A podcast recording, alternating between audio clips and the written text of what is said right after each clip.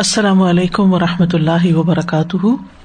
نحمد ونسلی علیہ رسول کریم بعد، فاعوذ باللہ من الشیطان الرجیم۔ بسم اللہ الرحمٰن الرحیم۔ ربش رحلی صدری ویسر علی عمری وحل العقدم السانی یفق قولی۔ آیا نمبر تھرٹی تھری۔ یوم تولون مدبرین ما لکم من اللہ من عاصم ومن يضلل اللہ فما له من هاد یوم تولون مدبرین ما لکم من اللہ من عاصم ومن يضلل اللہ فما له من ہاد جس دن تم پیٹ پھیرتے ہوئے منہ مو موڑ جاؤ گے۔ تمہیں اللہ کے عذاب سے بچانے والا کوئی نہ ہوگا۔ اور جسے اللہ بھٹکا دے، تو اس کے لیے کوئی ہدایت دینے والا نہیں۔ یوم جس دن؟ اس سے مراد عذاب کا دن ہے۔ یعنی جس دن اللہ کا عذاب آئے گا، یا پھر جب تم میدان حشر سے جہنم کی طرف لے جائے جاؤ گے یوم تو مد بیرینا تم پیٹ پھیرتے ہوئے مڑ جاؤ گے یعنی عذاب سے بچنے کے لیے۔ مالکم من اللہ من عاصم۔ تمہیں اللہ کے عذاب سے بچانے والا کوئی نہ ہوگا۔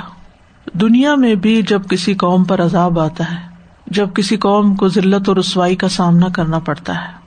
جب کسی قوم کو اللہ سبحان و تعالی کی طرف سے کسی رات کسی غزب کا سامنا کرنا پڑتا ہے، تو پھر ان کی یہی حالت ہوتی ہے۔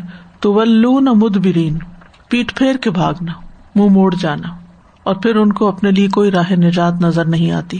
مالکم من اللہ من عاصم۔ اللہ ہی بچائے تو بچائے، پھر وہ بچ نہیں سکتے۔ پھر ان کے لیے زندگی، دنیا تنگ ہو جاتی ہے اور آخرت میں بھی ان کو کوئی بچانے والا نہ ہوگا۔ اسما کا لفظ جو ہے آئین سعد میم، اس کا مطلب ہوتا ہے حفاظت کرنا، بچانا، کسی کو پروٹیکٹ کرنا۔ یعنی پھر تمہیں کوئی پروٹیکٹر نہیں ملے گا۔ وہ میں اللہ فما لہ منہاد اور جس کو اللہ بھٹکا دے، اس کو کوئی ہدایت دینے والا بھی نہیں ہوتا۔ یعنی رج المن نے کہا کہ میں نے تمہیں نصیحت کر دی ہے، لیکن تم اپنے ضد کی وجہ سے، تکبر کی وجہ سے، ہٹ دھرمی کی وجہ سے تم ایک بات بھی سننے کو تیار نہیں ہو۔ تو کسی شخص کو سمجھانے کے بعد بھی اگر بات سمجھ میں نہ آئے اور بات بالکل معقول ہو، سمجھ میں آنے والی ہو، پھر بھی کوئی نہ سمجھے، تو اس کا مطلب کیا ہے؟ کہ اللہ سبحان و تعالیٰ ہی اس کے لیے پھر ہدایت کا کوئی دروازہ نہیں کھولتا یعنی اس کے لیے پھر گمراہی ہی گمراہی ہے۔ اور جس کو اللہ تعالیٰ گمراہ کرتے پھر اس کو کوئی انسان ہدایت نہیں دے سکتا۔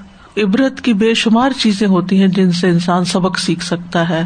تاریخ ہوتی ہے، کسی کی نصیحت ہوتی ہے۔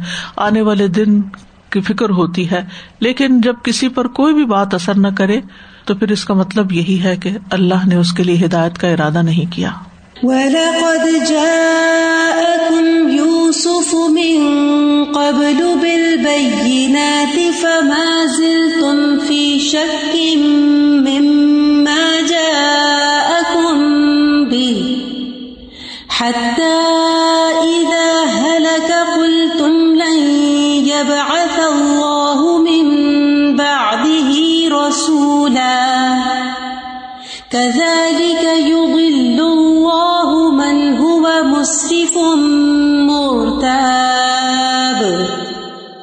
اور یقیناً اس سے پہلے یوسف تمہارے پاس واضح دلائل لے کر آیا تھا۔ تو اس دلیل کے بارے میں جسے وہ تمہارے پاس لایا تم مسلسل شک میں رہے۔ یہاں تک کہ جب وہ فوت ہو گیا تو تم نے کہا کہ اللہ اس کے بعد ہرگز کسی رسول کو نہیں بھیجے گا۔ اسی طرح اللہ بھٹکا دیتا ہے ہر اس شخص کو جو حد سے بڑھنے والا، شک کرنے والا ہو۔ پھر اس رج المن نے ان کو وہ بات یاد کرائی یعنی تاریخ کی طرف موڑا۔ سمجھانے کے مختلف انداز آپ دیکھ رہے ہیں۔ عقل سے بھی بات کرتا ہے، واقعات سے بھی بات کرتا ہے۔ تو اس نے ان کو یاد کرایا کہ تمہارے ابا و اجداد نے بھی کیا کیا تھا۔ تمہارے پہلے بھی کیا کرتے رہے۔ جب یوسف علیہ السلام تمہارے پاس آئے تھے یعنی اہل مصر کے پاس، اللہ سبحان تعالیٰ نے ان کو موس علیہ السلام سے پہلے اہل مصر کی طرف رسول بنا کر بھیجا تھا۔ لیکن ان کی قوم نے بحثیت رسول ان کی بات نہیں مانی، صرف ان کی وزارت، ان کے اقتدار، ان کے علم اور انہوں نے جو فائدہ اس قوم کو پہنچایا، اس کی وجہ سے وہ ان کے تابے رہے، ان کی مخالفت نہیں کر سکے، کیونکہ انہوں نے ان کو ایک بڑے مشکل وقت سے نکالا تھا۔ تو یہاں پر وہ ان کو یاد دلا رہے ہیں کہ جس طرح وہ جب آئے تھے اور بینات لے کر آئے تھے، واضح نشانیاں لے کر آئے تھے، دلائل لے کر آئے تھے، لیکن تم نے کیا کیا؟ تم ان کی باتوں کے بارے میں، ان کی تعلیم کے بارے میں شک میں ہی رہے۔ فما ذل تم فی شکن، مسلسل شک میں رہے۔ مما جا اکمبی یعنی تم بھی وہی کر رہے ہو جو تمہارے آبا و اجداد نے کیا۔ اب یہاں پر جو سامنے کے مخاطب لوگ تھے، ان کو کیوں کہا جا رہا ہے کہ جا اکم کیونکہ وہ اپنے آبا و اجداد کے طریقوں کی افرمیشن کرتے تھے، اس کو درست سمجھتے تھے، جو انہوں نے کیا سو ٹھیک کیا۔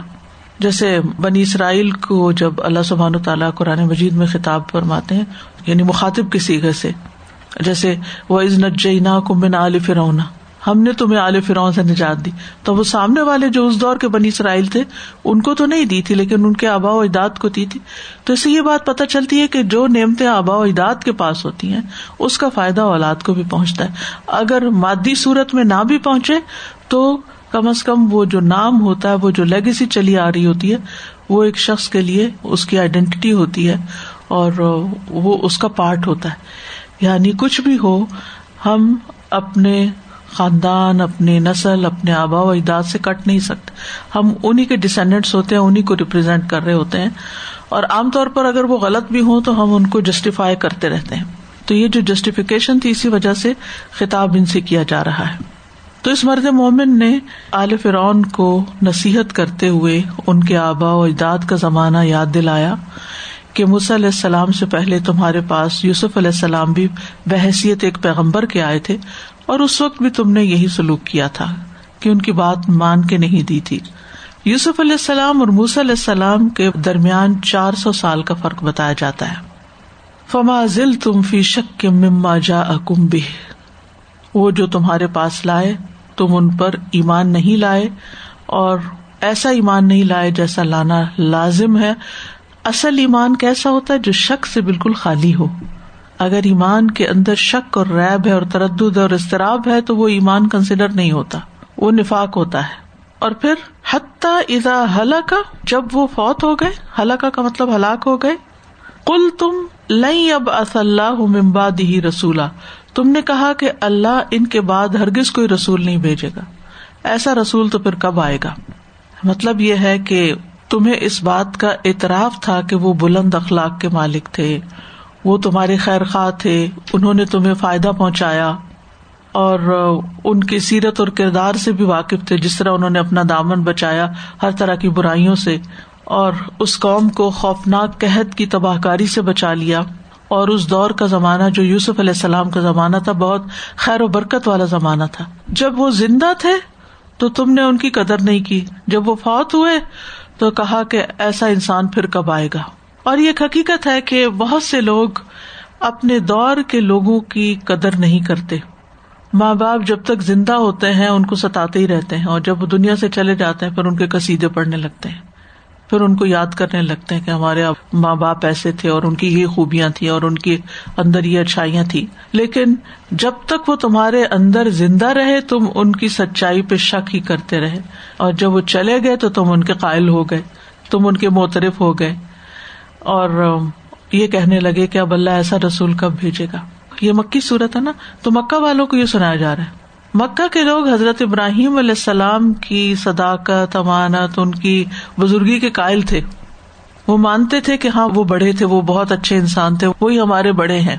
لیکن انہیں کی اولاد میں سے اللہ نے جب نبی صلی اللہ علیہ وسلم کو رسول بنا کر بھیجا اور معراج کے موقع پر جب ابراہیم علیہ السلام نے نبی صلی اللہ علیہ وسلم کی ابتدا میں نماز ادا کی، آپ کو فالو کیا تو جس شخص کو فالو کیا، اس کی صداقت کے بارے میں تمہیں شک ہے۔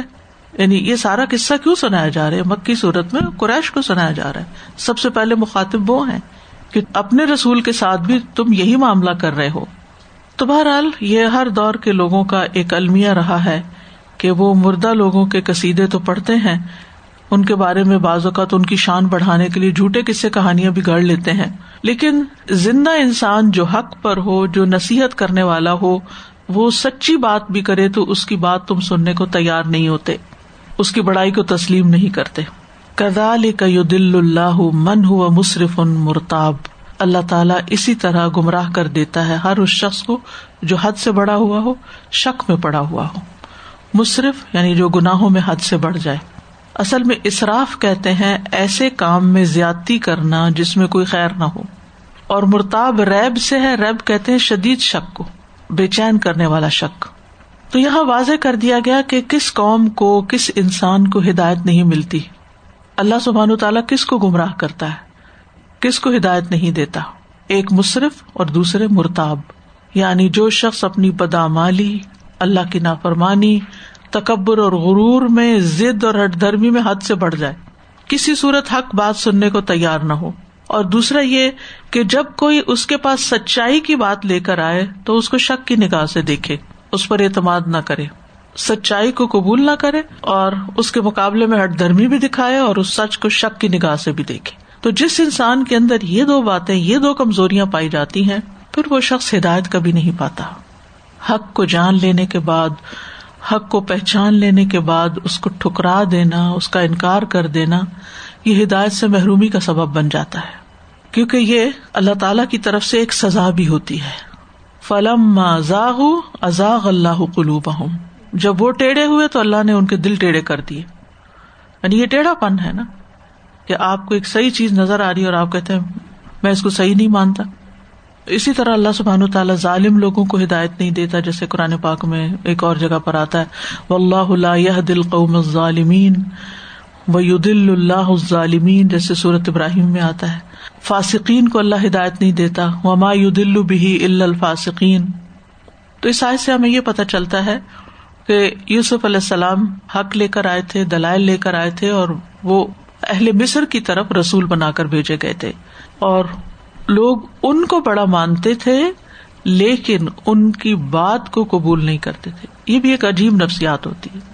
اہل مکہ بھی نبی صلی اللہ علیہ وسلم کو صادق اور امین مانتے تھے، لیکن آپ کی بات کو نہیں مانتے تھے۔ یعنی اگر آپ کسی انسان کو سچا کہتے ہیں، تو پھر جو وہ کہتا ہے وہ سچ ہے نا، اس کو مان لو۔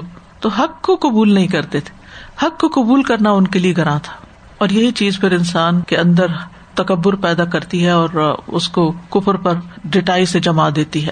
پھر اسی طرح یہ بات بھی یاد رکھنی چاہیے کہ اگر کوئی شخص اللہ تعالیٰ کو مانتا ہے، لیکن رسول کا انکار کرتا ہے، تو یہ چیز اس کو عذاب سے بچا نہیں سکتی۔ یہاں اہل مصر کا جملہ آپ دیکھیں۔ کل تم لئی اب اللہ ممباد ہی رسولا۔ کہ وہ اللہ کو مان رہے ہیں۔ اللہ تعالیٰ کا اعتراف کر رہے ہیں۔ اقرار کر رہے ہیں کہ اللہ ہے جو رسول بھیجتا ہے۔ لیکن اگر کوئی اللہ کو مانتا ہے اور رسول کا نہیں مانتا تو اس کا اسلام درست نہیں ہوتا اور وہ آخرت کے عذاب سے بچ نہیں سکتا۔ وہ مسلمان نہیں کہلا سکتا۔ اہل مکہ بھی اللہ تعالیٰ کو مانتے تھے۔ ایک دفعہ مجھ سے کسی نے پوچھا کہ اہل مکہ تو مشرق تھے تو پھر کس طرح انہوں نے نبی صلی اللہ علیہ وسلم کے والد کا نام عبد اللہ رکھ دیا؟ کیا اللہ کا کانسیپٹ پہلے سے ہی تھا؟ جی بالکل تھا۔ اللہ سب تعالیٰ کو مانتے تھے۔ وہ آتا نا کہ کل مئی ارزو کو کم بن سمائی ولرد امئی املک السما ول ابسار و مئی یخرج الحی من المیت، و یخرج المیت من الحی، و مئی دبر الامر فسیقول اللہ۔ ان ساری باتوں کے جواب میں کہتے ہیں کہ سب کچھ اللہ ہی کرتا ہے۔ جب اللہ تعالیٰ یہ سب کچھ کر سکتا ہے، تو پھر اللہ تعالیٰ رسول کیسے نہیں بھیج سکتا؟ رسول بھی وہی بھیج رہا ہے۔ اگر یہ مانتے ہو کہ یہ سب پیدا اللہ نے کیا ہے، تو پھر پیدا کر کے چھوڑ تو نہیں دیا نا سب کو۔ ہماری ہدایت کا بھی بندوبست کیا اور اس کے لیے رسول بھیجا کیونکہ جب تک انسان رسول پر ایمان نہیں لاتا، تو رسول کی تعلیمات اس کے لیے بے معنی ہوتی ہیں۔ اور اگر رسول کی تعلیمات نہیں ہے تو اللہ کو ماننے کا فائدہ کیا جب اللہ کی بات ہی نہیں کوئی ماننی اور اس کی مرضی کے مطابق زندگی نہیں بسر کرنی؟ تو ایسے لوگ پھر مسلمان نہیں کہلاتے کہ جو بعض چیزوں کو مانے اور بعض کا انکار کرے۔ اصل میں رسول کو ماننے سے ان کی انا پہ ضرب پڑتی تھی۔ وہ ان کی انا کا مسئلہ تھا۔ تو اصل میں جب انسان دین میں آتا ہے تو اس کا ہر طرح سے ٹیسٹ ہوتا ہے۔ آپ نے اپنی زندگی میں محسوس کیا ہوگا کہ ہماری جو ویکنیس ہوتی ہیں، وہیں سے ہمارے امتحان بھی ہوتے ہیں۔ اور پھر اس وقت اگر ہم حق بات قبول کر لیں، اپنی غلطی کو تسلیم کر لیں، اپنی اصلاح کی کوشش کر لیں، تو پھر تسکیہ شروع ہو جاتا ہے۔ اور اگر اڑ جائیں تو پھر اسی برائی کے ساتھ ہی رہتے ہیں۔ الذين يجادلون في آيات الله بغير سلطان أتاهم كبر مقتا عند الله وعند الذين آمنوا. كذلك يطبع الله على كل قلب متكبر جبار. وہ لوگ جو بغیر کسی دلیل کے جو ان کے پاس آئی ہو، اللہ کی آیات میں جھگڑتے ہیں یعنی مصرف مرتاب۔ اللہ کے نزدیک اور ایمان والوں کے نزدیک یہ بڑی ناراضگی کی بات ہے۔ اسی طرح اللہ ہر متکبر سرکش کے دل پر مہر لگا دیتا ہے۔ اللہ دین یو فی آیات اللہ بغیر سلطان ان عطاہم اللہ دینا سے مراد مصرف اور مرتاب ہے یہ وہ لوگ ہیں جو اللہ کی آیات میں جھگڑے کرتے ہیں۔ آیات کو جٹلاتے ہیں اور پھر ان کو باطل قرار دیتے ہیں۔ حالانکہ ان کے پاس کوئی دلیل نہیں ہوتی، صرف جھگڑا کرتے ہیں۔ اور آپ دیکھیں گے عام روز مرہ زندگی میں بھی کہ جھگڑے پہ وہ اترتا ہے جس کے پاس دلیل نہیں ہوتی۔ جو حق پر ہوتا ہے، جس کے پاس سالڈ دلیل ہوتی ہے، وہ مطمئن ہوتا ہے، وہ اپنی بات میں پکا ہوتا ہے اور اس کو جھگڑا کرنے کی ضرورت پیش نہیں آتی۔ لیکن بغیر دلیل کے لوگ پہلے جھگڑا کرتے ہیں اور بازوقت مار پٹائی پہ بھی اتر آتے ہیں۔ صرف غصے میں اپنی انا کے اوپر چوٹ لگنے کی وجہ سے ان کا ایک ریئیکشن ہوتا ہے۔ تو یہاں ان کا بھی یہی حال ہے کہ وہ اللہ کی آیات میں جھگڑا کرتے ہیں۔ یعنی بجائے اس کے کہ اس پر غور و فکر کریں، سنجیدگی کے ساتھ ان کو دیکھیں، انہیں تسلیم کریں، تو وہ ان کو ٹھکرانے کے لیے کوئی نہ کوئی بہانا ڈھونڈ لیتے ہیں۔ جیسے کل بھی میں نے ذکر کیا تھا نا کہ فرعون نے بھی بالکل وہی الفاظ استعمال کیے کہ میں تمہیں سبیل و رشاد دکھا رہا ہوں جو موسی علیہ السلام نے کیے۔ تو ہر شخص اپنے آپ کو سچا قرار دینے کے لیے کچھ الفاظ ڈھونڈ لیتا ہے۔ لیکن ضروری نہیں ہوتا کہ الفاظ کے کھیل سے آپ اپنے آپ کو ثابت کر سکیں۔ اور پھر جب وہ الفاظ کام نہیں کرتے، تو پھر جھگڑا اور بحث شروع کر دیتے ہیں۔ ہر دور میں اہل باطل کا یہی طریقہ رہا ہے۔ لیکن یہ طریقہ حق کے بارے میں جھگڑے کرنے کا، فضول بحث کرنے کا اللہ کے نزدیک انتہائی ناپسندیدہ طریقہ ہے۔ کبور مختن ان اللہ و ان دلدین امن اللہ تعالیٰ کو بھی یہ ناپسند ہے اور ایمان والوں کو بھی پسند نہیں۔ کبورا کا مانا کسی چیز کا بڑا ہونا اور مرتبے میں بڑا ہونا یا کسی معاملے کا دشوار ہونا۔ مختن کا مانا ہے سخت بیزاری، شدید بغض۔ یعنی کسی کبھی فیل کو دیکھ کر اس سے بغض رکھنا، اس سے نفرت کرنا۔ تو جب وہ اللہ کی آیات میں جھگڑے کرنے لگتے ہیں اور اس میں کچھ بحثیاں کرتے ہیں، تو اللہ سبحان تعالیٰ ان پہ شدید ناراض ہوتا ہے۔ اور ان کی مذمت کرتا ہے، ان پہ لانت بیچتا ہے، ان پہ عذاب واقع کرتا ہے۔ اور اسی طرح اہل ایمان جو ہے جن کے دل میں سچا ایمان ہوتا ہے، ان کے دل میں بھی سخت تنگی آتی ہے، نفرت آتی ہے ایسے جھگڑوں سے۔ ان کو بھی یہ بات پسند نہیں آتی۔ اور یہاں پر اللہ سبحان تعالیٰ نے اپنے ساتھ ایمان والوں کا بھی ذکر کیا، اور یہ ایمان والوں کے لیے بہت بڑے شرف کی بات ہے۔ کیونکہ جو اصل ایمان ہوتا ہے، اس میں دل کے اندر ایک ایسی راحت اور ایک ایسا قرار اور ایک ایسا چین ہوتا ہے۔ وہ اللہ تعالیٰ کی ہر بات کو کھلے دل سے مانتا ہے اور اس کے اوپر شرح صدر ہوتا ہے اس کا۔ اللہ تعالیٰ کا حکم سن کر کوئی تنگی نہیں ہوتی۔ ہم سب کو بھی اس کی روشنی میں اپنا جائزہ لینا چاہیے کہ اگر اللہ سبحان و تعالیٰ کا کوئی حکم سن کر یا کسی حکم پر عمل کرتے ہوئے ہمارا دل تنگ ہوتا ہے، ہمیں بیزاری ہوتی ہے، تو پھر یہ ایمان میں نقص کی علامت ہے۔ پھر ہمیں اپنے اوپر کام کرنے کی ضرورت ہے۔ ورنہ جو سچے مومن ہوتے ہیں، وہ اللہ تعالیٰ کی بات سنتے جاتے ہیں، جیسے صحابہ کرام تھے۔ تو ان کا طریقہ کیا ہوتا تھا؟ سمینا و اتانا ہم نے سنا، ہم نے اطاعت کی۔ اس کے برعکس بنو اسرائیل کا طریقہ کیا تھا؟ سمینا و اسینا ہم نے سن تو لیا، مانیں گے نہیں۔ بہت مشکل ہے، یہ نہیں ہو سکتا۔ کیونکہ وہ اپنی خواہشات کے پیروکار تھے، اپنے اکابر کے پیروکار تھے، اپنے رسم و رواج کے پیروکار تھے۔ تو جو بات اللہ تعالی کو پسند نہیں، وہی اہل ایمان کو پسند نہیں ہوتی۔ اور جو چیز اللہ تعالیٰ کو محبوب ہوتی ہے، اہل ایمان کو وہ محبوب ہوتی ہے، چاہے ان کے نفس ان کی کتنی بھی مخالفت اندر سے کر رہے ہوں، لیکن وہ اس کو شر دل کے ساتھ قبول کرتے ہیں۔ کدال کا اللہ علیہ کل قلب متکبر جبار۔ اسی طرح یعنی جس طرح اللہ نے بحث کرنے والوں کے دلوں پہ مہر لگا دی، اسی طرح اللہ تعالیٰ مہر لگا دیتا ہے۔ اللہ کل قلب، ہر دل پر، کون سا دل؟ متکبر کا دل، جبار کا دل۔ اسی لیے پھر وہ بھلائی کی بات کو سمجھ نہیں پاتا، حق کو قبول نہیں کرتا۔ تکبر کا مانا پہلے بھی آپ کو بتایا جا چکا ہے۔ اس کا مانا ہوتا ہے برتری کا اظہار کرنا یعنی جو انسان اپنی بڑائی کا اظہار کرے، اپنے آپ کو بھی اندر میں بڑا سمجھے اور اس کا اظہار بھی کرے۔ تفا کے وزن پر ہے نا؟ یعنی خود کو لوگوں سے برتر سمجھے، خود کو حق سے برتر سمجھے، سچی بات سے بھی اوپر سمجھے۔ کہ میری عقل یہ کہتی ہے یعنی اس کے سامنے جب کوئی آیت پڑی جائے، کوئی دلیل لائی جائے تو وہ کہ نہیں، میرے خیال میں تو یہ بات یوں ہے۔ یعنی اپنی عقل کو اس کے اوپر رکھے۔ حق کو حقیر سمجھے، لوگوں کو حقیر سمجھے، حق کا انکار کر دے، تو یہی تکبر ہوتا ہے۔ اور جبار کا لفظ جبر سے ہے۔ جبر کس کو کہتے ہیں؟ جبر کرنا ہوتا ہے، زبردستی کرنا۔ دباؤ سے پریشرائز کر کے کسی چیز کی اصلاح کرنا، زور زبردستی سے۔ تو جو جبار انسان ہوتا ہے، وہ ناجائز طریقے اختیار کرتا ہے اپنے نقص کو چھپانے کے لیے اور حق کو جھٹلانے کے لیے۔ اور عموماً انسانوں کے لیے یہ صفت جو ہے، یہ مذمتی کے لیے ہوتی ہے۔ یعنی دنیا کے جابر لوگ، تو کبھی آپ یہ نہیں کہیں گے کہ وہ پسندیدہ لوگ ہیں۔ جابر کا لفظ جو ہے وہ مذمت کے معنوں میں ہی آتا ہے، ناپسندیدگی میں آتا ہے۔ لیکن اللہ سبحان تعالیٰ الجبار ہے، سب سے بلند، اوپر غالب۔ تو اللہ تعالیٰ کے لیے یہ صفت کمال ہے۔ قطع کہتے ہیں کہ جبار لوگوں کی نشانی یہ ہوتی ہے کہ وہ ناحق قتل کرتے ہیں۔ یعنی جہاں مخالفت دیکھی وہاں اس کو دبا دیا۔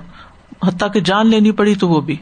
اسی طرح شابی کہتے ہیں کہ جب تک انسان دو بندوں کو قتل نہ کر لے، اس کو جبار نہیں کہتے۔ بارہ یہ ڈیفینیشن لوگوں نے کی ہے جبار کی۔ لیکن جبار وہ ہوتا ہے جو زبردستی اپنی بات منوائے، دلیل سے نہیں، طاقت کے زور پہ۔ تو تکبر جو ہوتا ہے، وہ انسان کو حق کے آگے جھکنے میں رکاوٹ ڈالتا ہے، وہ حق کو قبول نہیں کرتا۔ اور جباریت جو ہوتی ہے وہ اللہ تعالیٰ کے احکامات کو قبول نہیں کرنے یعنی دونوں چیزیں آپس میں ملتی جلتی بھی ہیں۔ یعنی وہ جب بار انسان اپنی مرضی چلاتا ہے، اللہ کی مرضی کو نہیں مانتا۔ متکبر بھی اپنے آپ کو بڑا سمجھتا ہے اور اللہ کے دین کو، اللہ کی شریعہ ہر چیز کو اپنے سے چھوٹا سمجھتا ہے۔ اور یہاں سے یہ بات بھی پتہ چلتی ہے کہ جب انسان کے اندر یہ دو چیزیں ہوتی ہیں تو پھر اس کے دل پہ مہر لگ جاتی ہے۔ کدالی کا اللہ علیہ کل قلب متکبر ان جبار. متکبر اور جبار کے دل پر اللہ مور لگاتا تو یہ دو صفات انسان کے لیے بہت نقصان دہ ہیں. اسی طرح جب انسان گناہ کرتا ہے اور توبہ نہیں کرتا اور کرتا چلا جاتا ہے تو بھی دل پہ مور لگ جاتی ہے. ابو حرار رضی اللہ عنہ سے روایت ہے کہ رسول اللہ صلی اللہ علیہ وسلم نے فرمایا، جب کسی مسلمان سے کوئی گناہ سرزد ہوتا ہے تو اس کے دل پر ایک سیاہ دھبا پڑ جاتا ہے۔ اگر وہ توبہ کر لیتا ہے تو دل صاف اور روشن ہو جاتا ہے۔ ورنہ جتنے گنا بڑھتے جاتے اتنے ہی سیاہ دھبے بڑھتے جاتے ہیں۔ حتیٰ کہ دل پورا زنگ آلود ہو جاتا ہے۔ جس کا ذکر اللہ تعالیٰ نے سائت میں کیا کل بل رانا اللہ قلوب ماں کانو یکسمون یعنی اللہ تعالیٰ کسی پہ ظلم نہیں کرتا کہ ظلم کسی کو ہدایت سے محروم کر دے۔ اللہ سبحان تعالیٰ کسی کے ساتھ زیادتی نہیں کرتا بلکہ انسان خود ہی اپنی جان پہ ظلم کرتا ہے۔ تو انسان کے اپنے گناہوں کی وجہ سے اس کے دل پہ مہر لگتی ہے اور دین سے اور نیکی کے کاموں سے اس کا دل اچاٹ ہو جاتا ہے۔ وقال فرعون يا هامان ابن لي صرحا لعلي ابلغ الاسباب اور فرعون نے کہا اے حامان میرے لیے ایک بلند عمارت بناؤ۔ تاکہ میں راستوں تک پہنچ سکوں۔ اب فرعون نے رج المومن کی ساری باتوں کو نظر انداز کر دیا۔ گویا کچھ سنا ہی نہیں، سنی انسنی کر دی۔ اس کی کسی بات کا جواب نہیں دیا، بلکہ مزید ڈٹائی کی بات کر دی۔ اور ایسا رویہ اختیار کیا گویا وہ مومن کی بات کو قابل توجہ ہی نہیں سمجھتا۔ اور متکبرانہ شان کے ساتھ کہتا ہے حامان کو کہ ذرا میرے لیے اونچی سی عمارت بنواؤ۔ یہاں سرح کا لفظ استعمال ہوا ہے۔ سلمان علیہ السلام کے واقعے میں بھی سرح ممرت کا لفظ استعمال ہوتا ہے۔ وہاں محل پیلس کے لیے استعمال ہوتا ہے۔ سرح سریح سے ہے۔ سریح کا لفظ اردو میں آپ نے سنا ہوگا۔ ایسی عمارت جو بہت اونچی ہو اور دور سے صاف نظر آئے، وہ سرح ہوتی ہے۔ سراہت کہتے ہیں کسی بات کے خوب واضح اور ظاہر ہونے کو۔ تو بلند مزین منقش مکان جو ہے، جو ہر طرح کے ایپ سے پاک ہو، اس کو سرح کہتے ہیں۔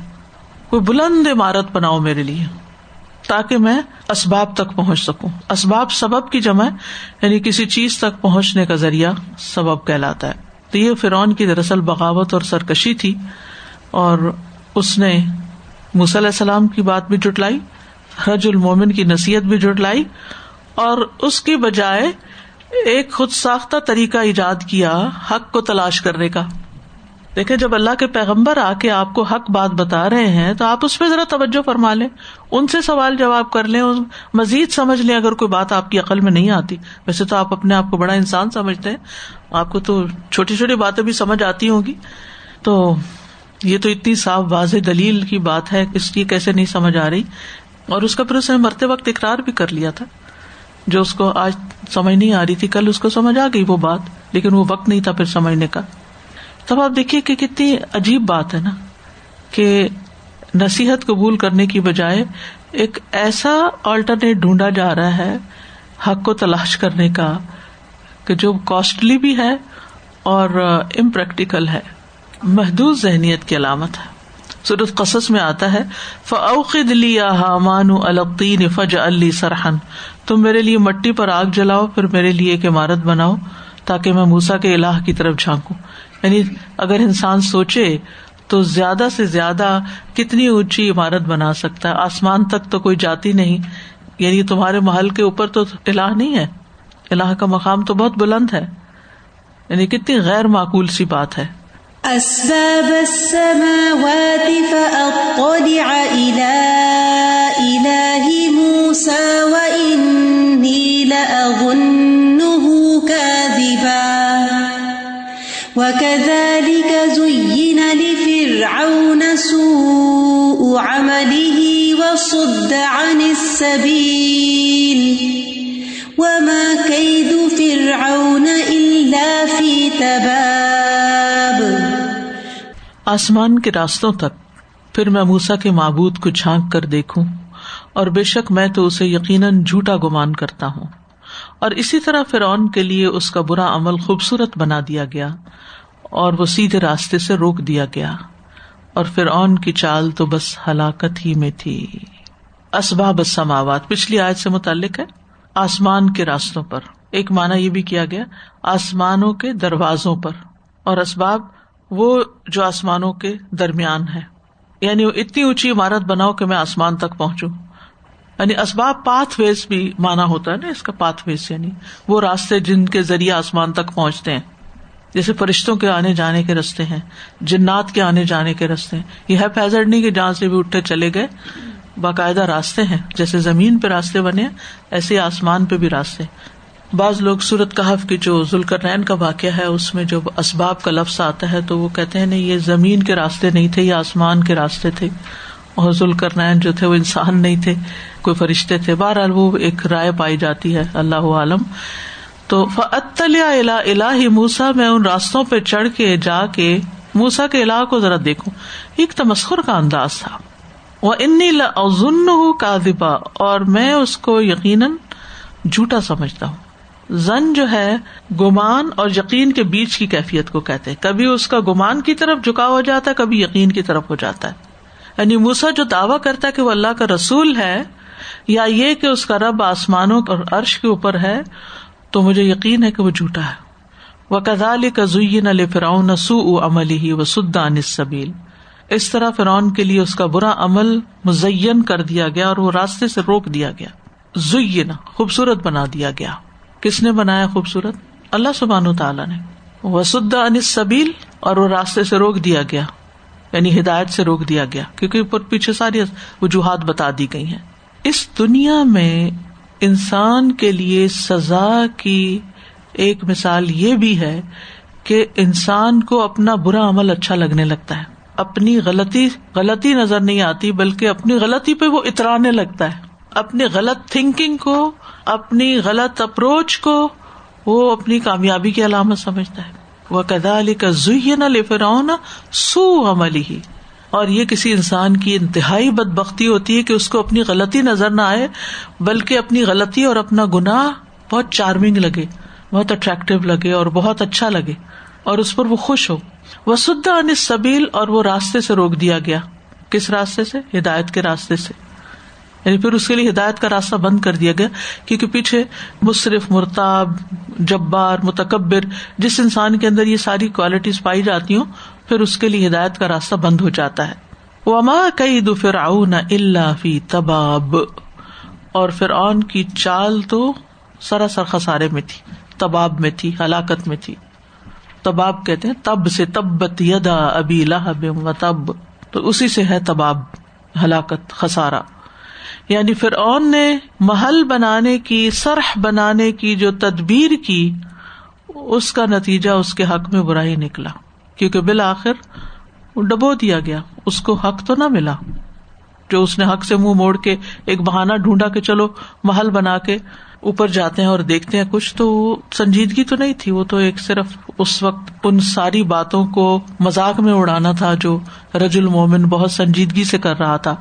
تو مطلب یہاں یہ ہے کہ اس نے جو تدبیر کی، حق سے منہ موڑنے کی، حق کو اوائڈ کرنے کی، اس سچویشن سے نکلنے کی، وقتی طور پر تو وہ ایک طرح سے گھیرا گیا نا۔ کیونکہ جب دلیل انسان کو لاجواب کر دے، تو کبھی وہ جھگڑے پہ اتر آتا ہے اور کبھی وہ کوئی اور طریقہ اختیار کرتا ہے اس بہانے سے اس سے باہر نکل جاتا ہے۔ لیکن نکل کے وہ کہاں پہنچا؟ ہلاکت کے گڑے میں۔ فائدہ کچھ نہ ہوا۔ بعض اوقات نا حق کو ماننا بڑا مشکل ہوتا ہے، سچائی کو قبول کرنا بہت مشکل ہوتا ہے، لیکن اس کے بغیر چارے ہی نہیں۔ جیسے کچھ دوائیں کھانا آپ کے لیے ناگزیر ہو جاتا ہے۔ آپ آئیں بائیں شائیں کرتے یہ کڑوی ہے دوا اس کے سائڈ افیکٹس ہیں، اس کا یہ ہے، وہ سو بہانے کرتے لیکن آپ کے پاس کوئی چارہ ہی نہیں ہوتا سوائے اس کے کہ آپ اسی کو ایکسپٹ کریں۔ تو یہ انسان کے لیے عقل مندی تو پھر اسی میں ہے نا کہ جو چیز فائدے کی ہے، چاہے کڑوی ہے۔ حق کو قبول کر لو، چاہے کڑوا ہی کیوں نہ ہو۔ اس کی کچھ کڑواہٹ تو آئے گی، کچھ سائڈ افیکٹس تو ہوں گے، کچھ تکلیف تو ہوگی۔ انسان سرجری سے گزرتا ہے، اس کے بغیر چارہ نہیں، لیکن اس میں تکلیف تو ہوتی ہے۔ ورنہ تو پھر انسان کی زندگی موت کا مسئلہ ہو جاتا ہے، اگر وہ اپنا علاج نہیں کرواتا۔ تو ایسے ہی اگر اپنی روح کا علاج نہیں کرتا اور اس تکلیف سے نہیں گزرتا، جو حق کو قبول کرنے کی شکل ہے یا ریالٹی کو ایکسپٹ کرنے کی شکل میں ہوتی ہے تو پھر نتیجہ یہ تباہ بھی ہوتا ہے۔ تو اس کی یہ چال، اس کا یہ طریقہ، اس کی یہ ساری بھاگ دوڑ سب بےکار گئی۔ دنیا میں بھی اور آخرت میں بھی اس کی یہ جو دعوے تھے اور اس کے جو فریب تھے وہ اس کے کسی کام نہ آئے۔ کس طرح آپ دیکھیں کہ علیہ السلام کو قتل کرنے کا طریقہ سوچا اس نے، پھر رج المومن کی باتوں کو بالکل ایسے جیسے کوئی بات ہی نہ اگنور کر دیا۔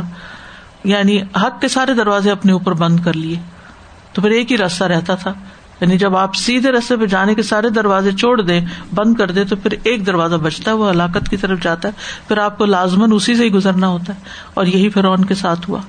دنیا میں بھی اور آخرت میں بھی۔ وہ اسکیپ سمجھ رہا تھا۔ تو بعض اوقات اسکیپ جو ہے فائدہ نہیں دیتا۔ خطرناک ہوتا ہے اسکیپ کل ہی کسی خاتون کا مجھے بہت تکلیف میں فون آیا۔ وہ کہنے لگی کہ میری پتہ نہیں کہاں سے نمبر لیا، میری مدد کرے، مجھے رستہ بتائے میں غصے میں آ کے میں نے اپنا گھر چھوڑ دیا اپنے بچوں کو لے کے نکل آئی۔ اب یہ ہوا کہ کچھ ہی عرصے میں میری بیٹی گھر سے نکل گئی۔ اب اس نے ماں کو دیکھا، وہ گھر سے نکلی ہے تو بیٹی نے کہا، گھر سے نکلنے میں میرے لیے شاید آسانی ہو جائے گی۔ میں بازوقت گھر کے اندر لڑائی ہے، جھگڑا ہے، فساد ہے۔ تو انسان سوچتا ہے میں بھاگ ہی جاؤں یہاں سے۔ اور کئی لوگ لٹرلی یعنی کچھ تو سوچتے ہیں اور ہر انسان کے ذہن میں آتا ہے کہ اس مصیبت سے کیسے نکلوں، بھاگوں کہاں؟ اور وہ سمجھتا بھاگنے میں نجات ہے، لیکن جب وہ بھاگ جاتا ہے تو اس سے بڑے مسائل پیدا ہو جاتے ہیں جن سے سوائے ہلاکت کے کچھ ہاتھ نہیں آتا۔ کہتی ہے کہ میں اتنی کوشش کر رہی ہوں، لیکن میرے ان لاز نے مجھے بالکل بلاک کر دیا ہے۔ میری کوئی بات سننے کو تیار نہیں۔ کوئی چیز بتا دے، کوئی طریقہ بتا دیں کہ میں اپنے گھر واپس چلی جاؤں۔ میں اپنے گھر جانا چاہتی ہوں۔ دیکھو، کوئی طریقہ ابھی تو رستے بند ہے اللہ ہی کھولے تو کھولے۔ اور دوسرا یہ کہ بیٹی ہاتھ سے نکل گئی ہے۔ کہتی کہ والدین ایسے ہیں، زمیندار لوگ ہیں۔ اگر پتا چلا تو وہ تو قتل ہی کریں گے، اور کوئی رستہ نہیں۔ روز ہم اپنے معاشرے میں اس طرح کی چیزیں دیکھتے ہیں۔ تباب کی طرف ہی پھر جاتی ہیں یہ۔ تو ان ساری سچویشن میں انسان کو بہت سوچ سمجھ کے فیصلے کرنے چاہیے۔ تو ان آیا سے ہی بات پتہ چلتی ہے کہ فرعون نے جو طریقہ سوچا تھا، وہ کوئی پریکٹیکل طریقہ نہیں تھا کہ مسئلے کا حل ہو، اور وہ کوئی حقیقی فیصلہ بھی نہیں تھا، وہ تو صرف ایک بات تھی جو اس نے کر دی۔ اور اگر وہ بنانے بھی لگتا تو آپ دیکھیں کہ اتنی بڑی عمارت جس کا صرف ایک کاموں کے اوپر چڑھ کے انسان کچھ دیکھ سکے اور وہ بھی نہ دکھے، تو کتنا سرمایہ اور کتنے لوگوں کی ایفرٹ اور کتنے لوگوں کی جانے جائیں گی؟ وہاں اس وقت کرینے تھوڑی تھی جس سے تعمیرات ہوتی، وہاں تو لوگ مرتے تھے، کیونکہ ایک انسان کے اوپر ایک کھڑا ہوتا تھا اور اس کے اوپر ایک اور کس طرح عمارتیں بنا کرتی تھی تو جب اسی طرح کے ظالم، سرکش اور متکبر لوگ جو ہوتے ہیں، وہ حق کو قبول کرنے کی بجائے چالیں چلنے لگتے ہیں۔ ان یقید نہ قیدا و عقید قیدا فم کافرین امہل ہم رویدا۔ اللہ سبحان تعالیٰ ہمیں اس خسارے سے محفوظ رکھے اور حق کو سمجھنے کی توفیق عطا فرمائے اور اسے قبول کرنے کی۔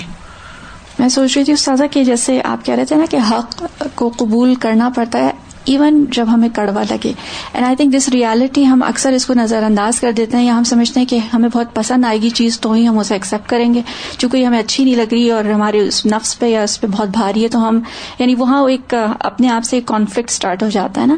And I think this idea جو کہ ہم فرعون کے جو پورا یو نو رویہ ہے اس کا، اور جو جس طرح سے وہ ایکٹ کر رہا ہے، اس میں دیکھ سکتے ہیں کہ پہلے تو تمسخر بھی ہے. اینڈ جیسے آپ بات کر رہے تھے نا کہ وہ جو ایک اپنی ہی تھنکنگ سے انڈرسٹینڈ کرنا چاہتا ہے ریالٹی کو۔